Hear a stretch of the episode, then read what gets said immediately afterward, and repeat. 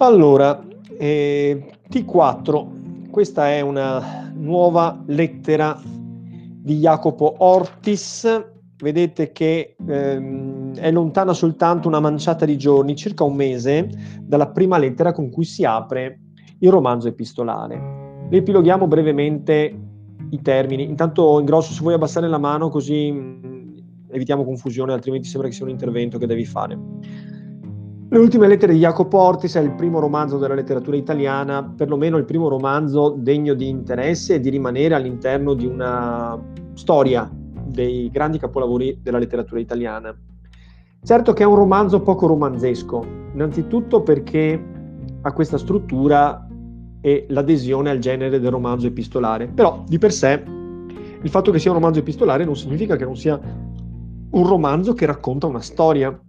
Però è stato riconosciuto dalla critica che questo romanzo ha un intreccio veramente povero, quasi evanescente. È tutto incentrato e tutto ruota intorno al duplice conflitto interiore, al duplice dramma di natura politi- storico-politica e, secondo polo, di natura affettiva barra sentimentale. Il primo nucleo mi pare che sia stato già da noi affrontato, però vale la pena riepilogarlo, è la questione della contraddittoria età napoleonica. L'età di Napoleone è un'età di forti contrasti e di grandi passioni.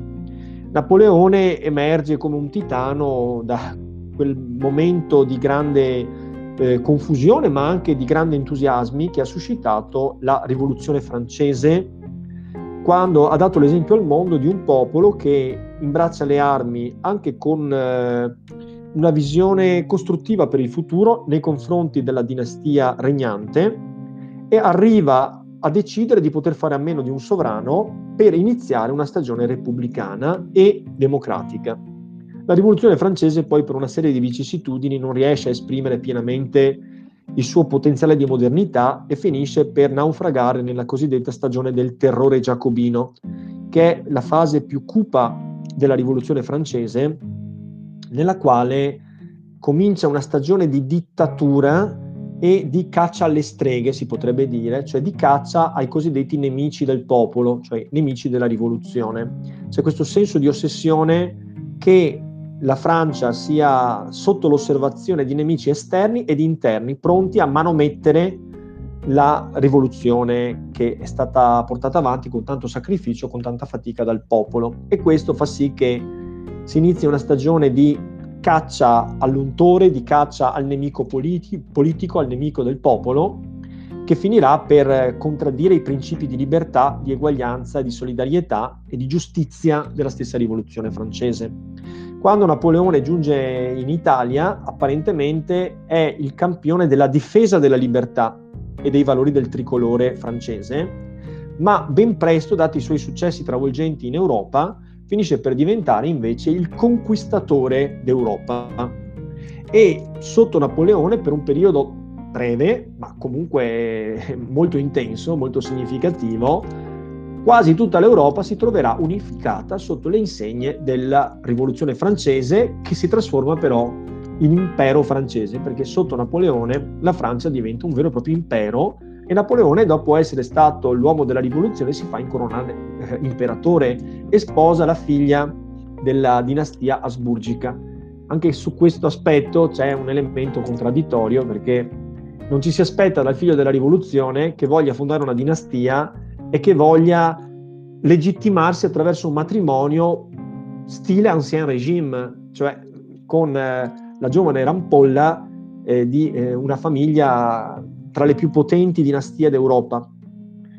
Questo cataclisma storico-politico investe in primo luogo l'Italia. L'Italia viene travolta, infatti le geometrie politiche dell'Italia, che è dominata a partire dal Settecento dall'Austria, vengono travolte dall'espansione della campagna d'Italia guidata da Napoleone. E c'è chi in Italia, come il Foscolo, molti intellettuali, soprattutto giovani, ardenti, idealisti, guardano Napoleone come il campione della libertà, dei popoli, della giustizia, del riscatto sociale e politico per tutti. C'è ancora un'idea illuministica di cosmopolitismo, di fratellanza universale, che gli intellettuali e anche gli uomini d'armi si mettono a disposizione della ragione per far trionfare una storia che imbocchi la strada del progresso. E l'amarezza poi nel constatare che invece le logiche machiavelliche prevalgono e il potere cerca di conservare se stesso e di espandersi, di estendersi e di potenziarsi. Questo è il primo nucleo delle ultime lettere di Jacopo Ortis, la delusione storico-politica, l'aver creduto in ideali grandi che sono stati traditi per le miserie che hanno a che vedere con il potere, con il denaro e con la ricchezza. Collegato a questo nucleo c'è l'altro nucleo, che è quello che ha a che vedere con eh, le regole ipocrite di una vecchia società immobile di antico regime, per cui una giovane donna non può seguire l'inclinazione del suo cuore, ma è costretta a sposare un uomo per convenienze sociali e per questioni di natura meschina, come il risanamento del bilancio familiare della propria famiglia di origine. Questo secondo nucleo si vede come protagonisti Jacopo Ortis e Teresa, giovane donna che lui incontra sui colli Uganei, che è avviata a un matrimonio conveniente da parte della famiglia, come d'abitudine, soprattutto nelle famiglie eh, altolocate, e che questo, questo, questo destino naturale che viene sentito come inesorabile, ineluttabile, contro il quale non è possibile fare niente da parte di Teresa, non viene però accettato da parte dell'Ortis, che trova in Teresa la propria vera e propria gemella.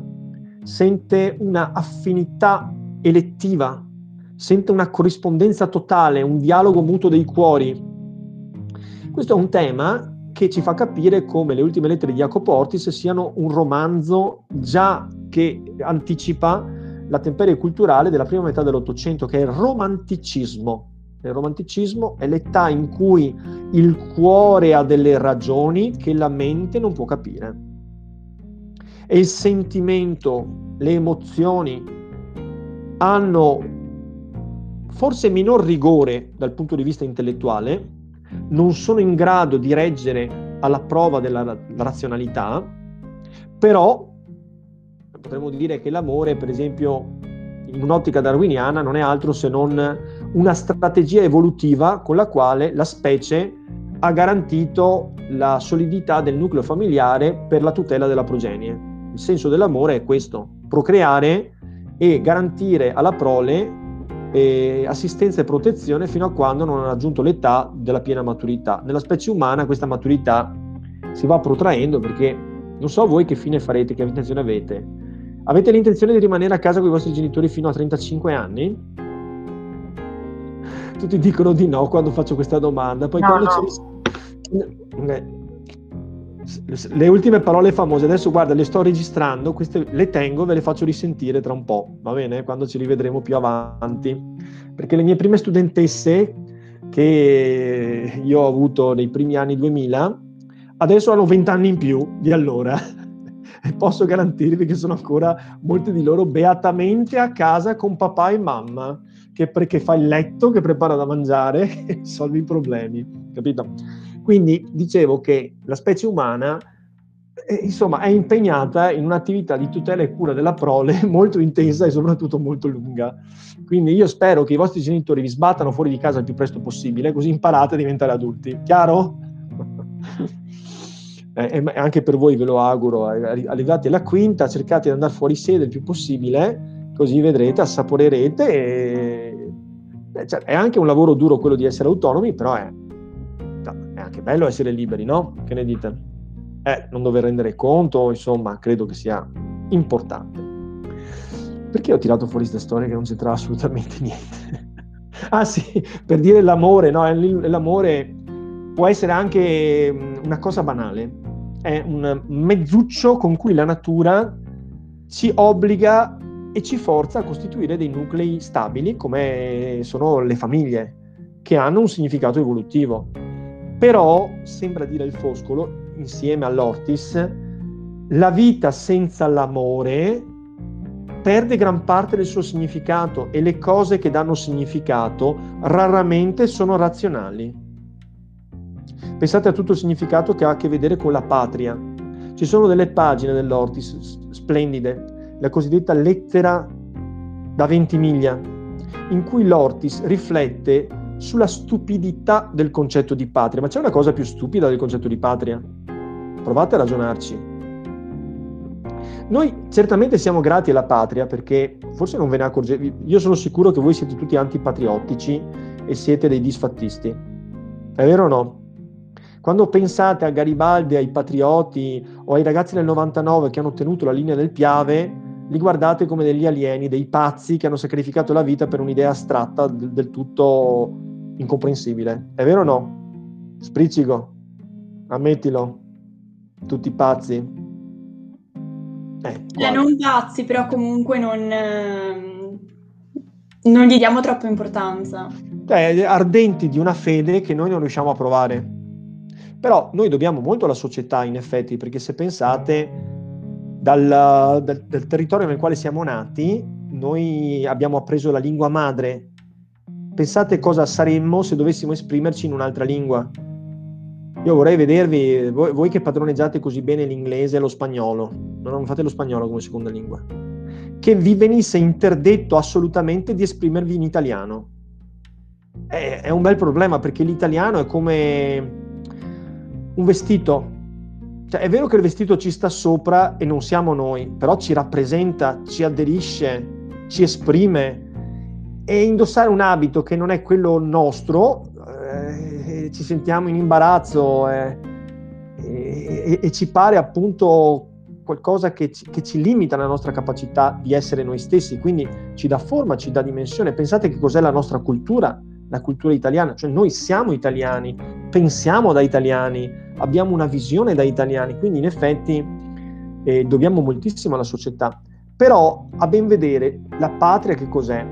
È ben poco perché noi siamo capitati qui, siamo nati qui, se fossimo nati altrove saremmo stati un'altra cosa. Se fossimo nati in India saremmo stati indiani, se fossimo nati in Cina saremmo stati cinesi. Quindi è qualcosa di molto accidentale. Amare la propria patria, sacrificare la propria vita per la patria sembrerebbe quasi un'assurdità.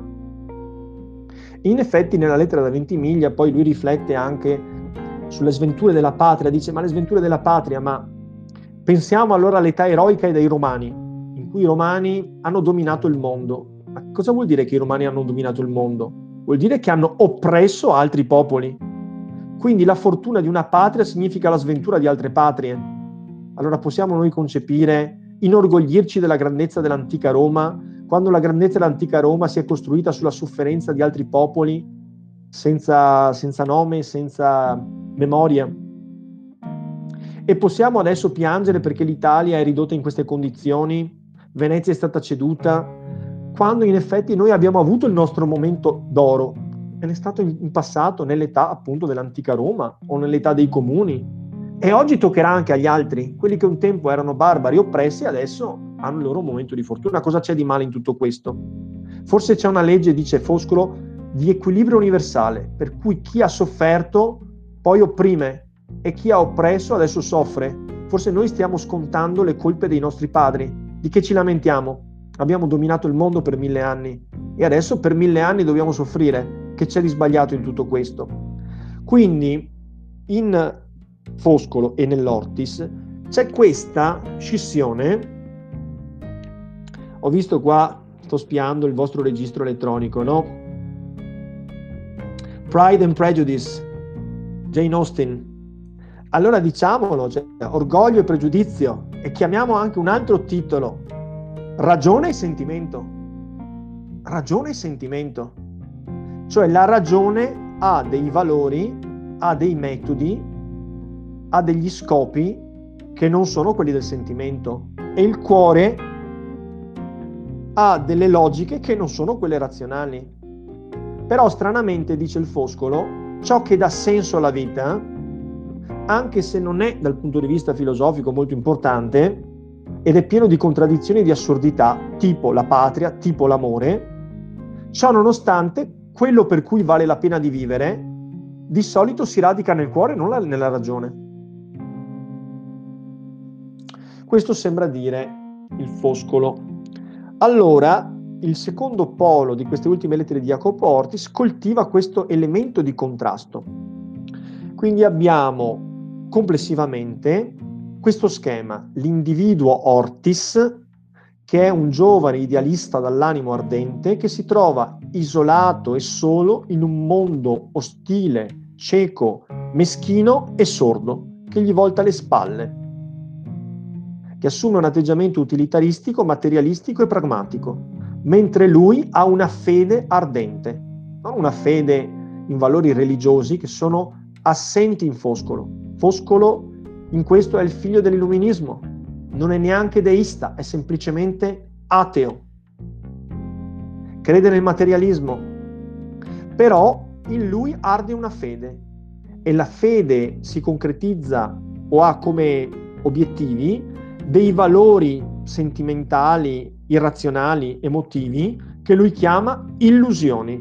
La patria è un'illusione.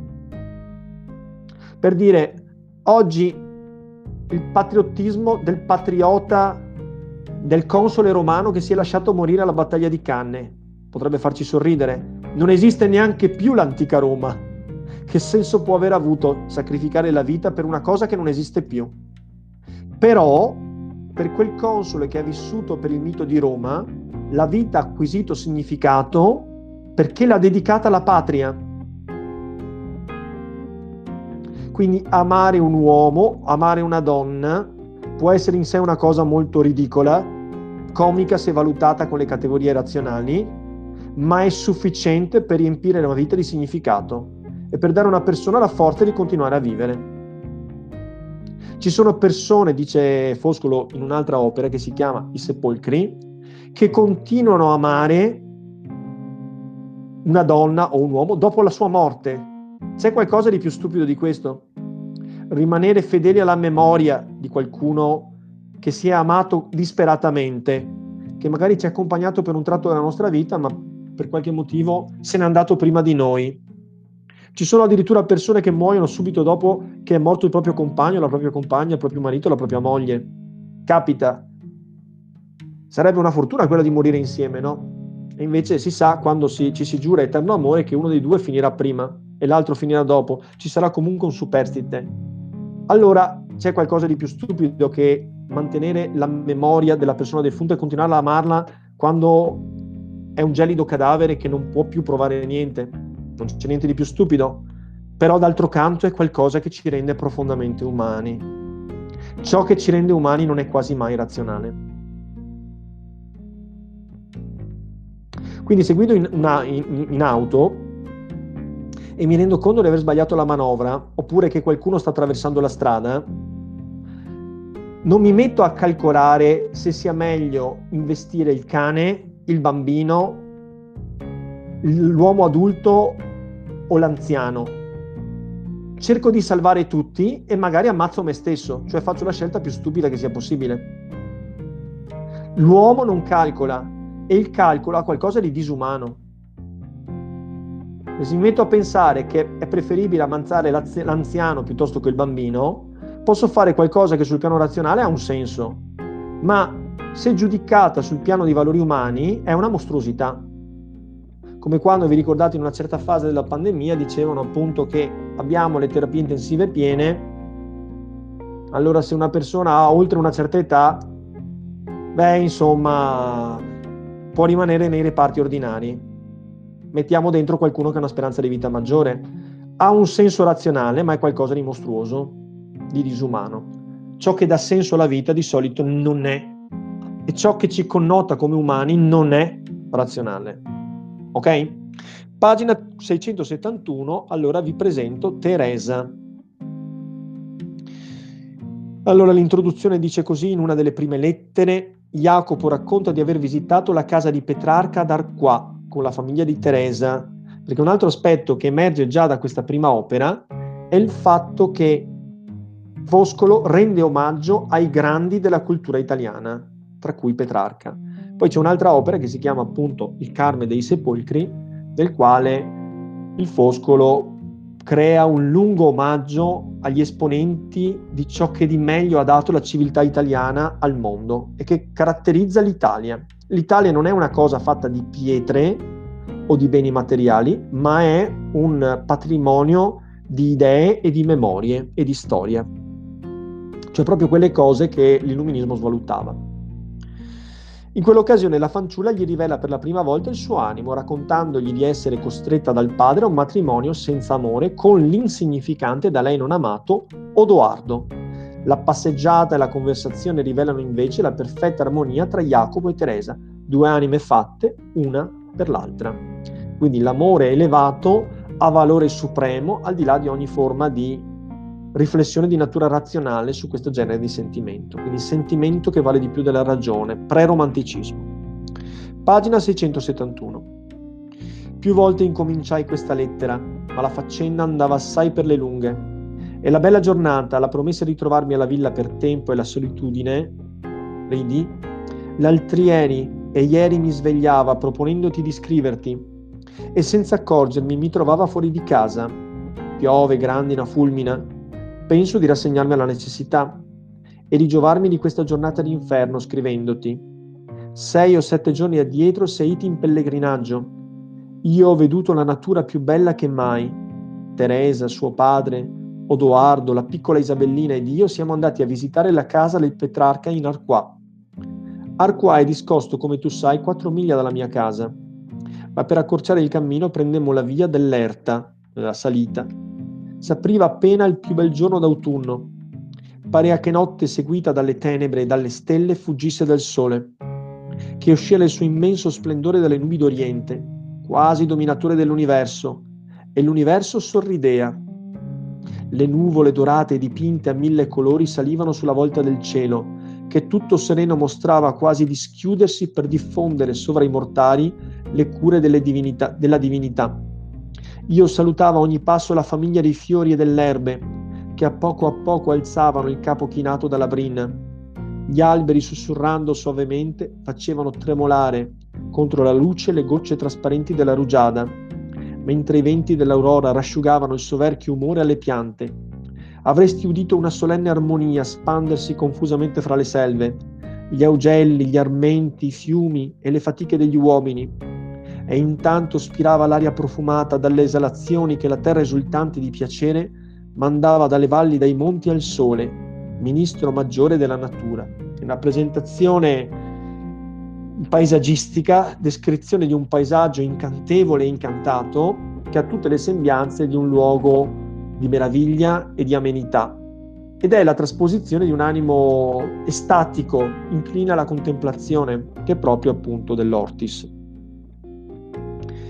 e si potrebbe dire che c'è anche quasi un senso di rasserenazione nel guardare alla natura che sembra quasi, potrebbe anche ricordare il neoclassicismo, cioè la contemplazione della purezza di una bellezza ideale, il richiamo agli dei che quasi appunto disporrebbero la natura in maniera che diffondesse intorno a sé armonia e bellezza, sembra quasi un richiamo questo, al concetto di armonia che ehm, si, ricon- si riconnette alla matrice neoclassica della componente culturale del Foscolo. Quindi neoclassicismo e romanticismo si mescolano anche in quest'opera, che però per l'ardore del personaggio sembra essere più vicina al romanticismo di quanto non sia il neoclassicismo.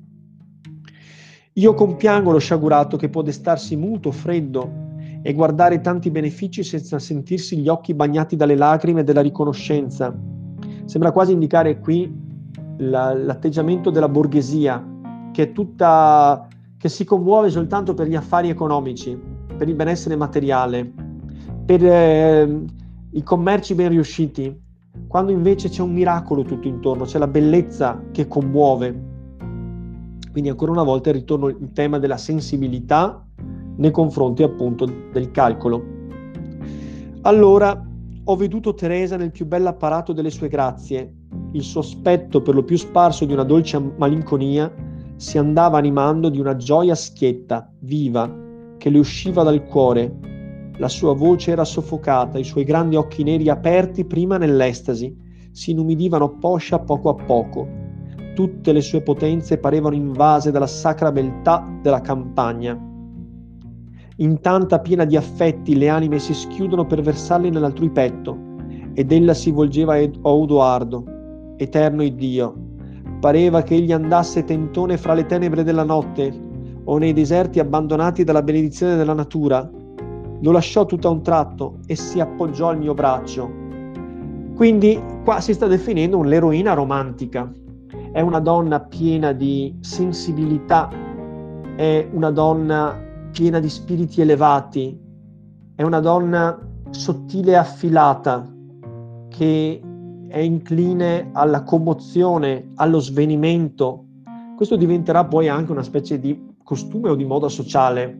La donna romantica sviene perché sopraffatta dalla sensibilità del suo cuore, del suo animo. Beh, tangenzialmente anche perché indossavano dei bustini composti di stecche di fanoni di balena che costringevano la vita al punto quasi da impedire la respirazione.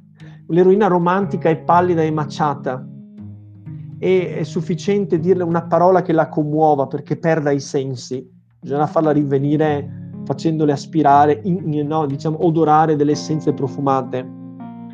Quindi lei, tutta impregnata dell'armonia della bellezza della natura, sembra volerla condividere con Odoardo, che è il suo promesso sposo, così ha deciso la sua famiglia. Ma in lui non trova se non deserto, tenebre e totale insensibilità. Sembra un uomo molto pratico questo Edoardo, che non si commuove tanto per la bellezza della natura nei mesi autunnali. E quindi lei che cosa fa? Prende a braccetto Ortis, il quale invece è un giovane che ha tutto, tutt'altro temperamento, è un giovane di nuovo tipo, un giovane romantico.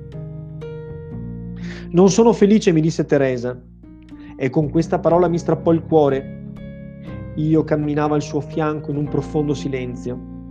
Odoardo raggiunse il padre di Teresa e ci, precede- ci precedevano chiacchierando, certo perché Odoardo concepisce l'amore come un contratto che va negoziato nel miglior modo possibile, per cui il suo interlocutore non è Teresa, con la quale tutto sommato non ha niente in comune, lui la vede come una possibilità di risoluzione della sua posizione sociale, ma è il padre che ha il potere decisionale, che rappresenta la conservazione della vecchia classe.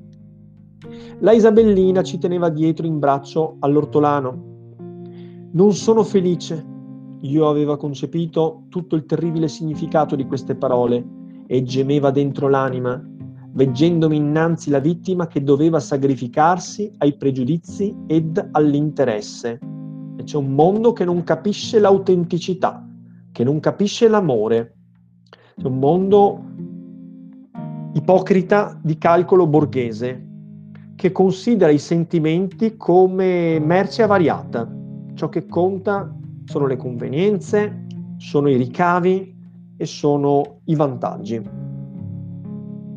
Quindi, siccome l'amore dell'Ortis nei confronti di Teresa è assolutamente puro, se lui avesse saputo che Teresa amava Odoardo, eh, si sarebbe sacrificato, eh, avrebbe fatto un passo indietro, non avrebbe ostacolato questo amore. Questa rivelazione dell'infelicità di Teresa lascia comprendere invece che Teresa è, è destinata a immolarsi come una specie di vittima sacrificale sull'altare della convenienza e questo non lo può sopportare eh, l'Ortis. Teresa, vedutasi della mia taciturnità, cambiò voce e tentò di sorridere. Qualche cara memoria, mi disse ella, ma, chi, ma chinò subito gli occhi. Io non mi attentai di rispondere. Teresa, allora soffermandosi e guardando intorno, Oh, quante volte proruppe mi sono adagiata su queste erbe e sotto l'ombra freschissima di queste querce. Io ci veniva sovente l'estate passata con mia madre. Tacque e si rivoltò addietro, dicendo di voler aspettare la Isabellina che si era un po' dilungata da noi, cioè si era allontanata. Ma io sospettai che ella mi avesse lasciato per nascondere le lagrime che le inondavano gli occhi e che forse non poteva più rattenere. Ma e perché le dissi io? Perché mai non è qui vostra madre? Da più settimane vive in Padova con sua sorella. Vive divisa da noi e forse per sempre. Mio padre la amava ma da che sei pur ostinato a volermi dare un marito che io non posso amare, la concordia è sparita dalla nostra famiglia. Vedete che anche la famiglia d'origine di Teresa è divisa a metà. La madre è più inclina al sentimento, il padre è più inclina alla ragione e il conflitto tra ragione e sentimento viene inscenato, viene drammatizzato in questa immagine. La povera madre mia, dopo aver contraddetto invano a questo matrimonio, si è allontanata per non aver parte alla mia necessaria infelicità. Io intanto sono abbandonata da tutti. Ho promesso a mio padre e non voglio disubbidirlo, ma mi duole ancor più che per mia cagione la nostra famiglia sia così disunita. Per me pazienza. E a queste parole, a questa parola le lacrime le piovevano dagli occhi. Perdonate, soggiunse, io avevo bisogno di sfogare questo mio cuore angosciato. Non posso né scrivere a mia madre, né avere sue lettere mai. Mio padre, fiero e assoluto nelle sue risoluzioni, non vuole sentirsela nominare. Egli mi va tuttavia replicando che la è la sua e la mia peggior nemica. Pur sento che non amo, non amerò mai questo sposo, col quale è già decretato. Immagina, Lorenzo, in quale, sta- in quale momento io, il mio stato in quel momento il mio stato. Io non sapeva né confortarla né risponderle né consigliarla. Per carità. Ripigliò, non vi affliggete, ve ne scongiuro. Io mi sono fidata di voi. Il bisogno di trovare chi sia capace di compiangermi, una simpatia. Non ho che voi solo. Oh Angelo, sì sì, potessi io piangere per sempre e rasciugare così le tue lagrime. Questa mia vi- misera vita è tua, tutta. Io te la consacro e la consacro alla tua felicità. Vedete che c'è una specie di vocazione autodistruttiva da parte dell'Ortis che sarebbe disposto anche a perdere se stesso, ancora una volta con un atteggiamento del tutto non illuministico, non razionale, pur di giovare alla felicità di Teresa.